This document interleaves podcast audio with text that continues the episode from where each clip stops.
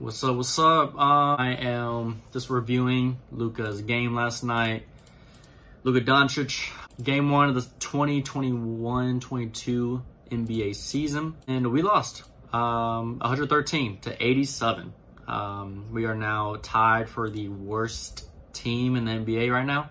Um, 0 and 1. We have the worst point differential. We're tied. We're tied with the worst point differential in the league with the Orlando Magic. Um, funny enough, it's only the first game. We'll see what happens from here.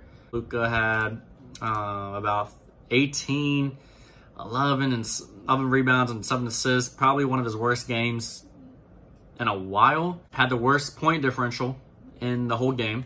Pretty, pretty bad. It's, it's getting kind of sad with, especially again. This was against Trae Young. Apparently, people think Luka Doncic is better than Trae Young, but obviously, I think, uh, of course, the Mavs. We we made the wrong choice. We we should have picked Trae Young.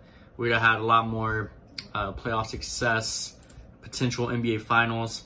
I mean, I think that the Hawks are Hawks are probably going to win a playoff series. Mavs are still looking for their first playoff series since the title uh, 10 years ago.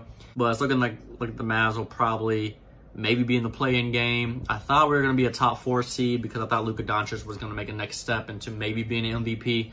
But um, it's looking like it's not. I, I thought Luka was going to be like a LeBron player. I thought he was going to be like a very uh, different era esque player player.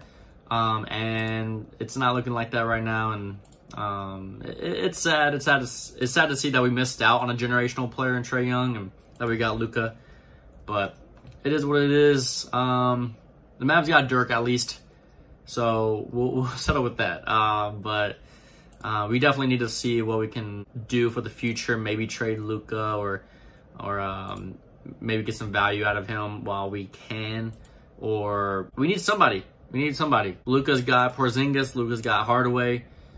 Plenty of help. Plenty of help. But I would say 18 points, 11 rebounds, 7 assists in a game where you lose by 26. Um, I'd have to say if I reviewed this game, it would. I mean, he's missing so many shots, so many threes, um, so many turnovers.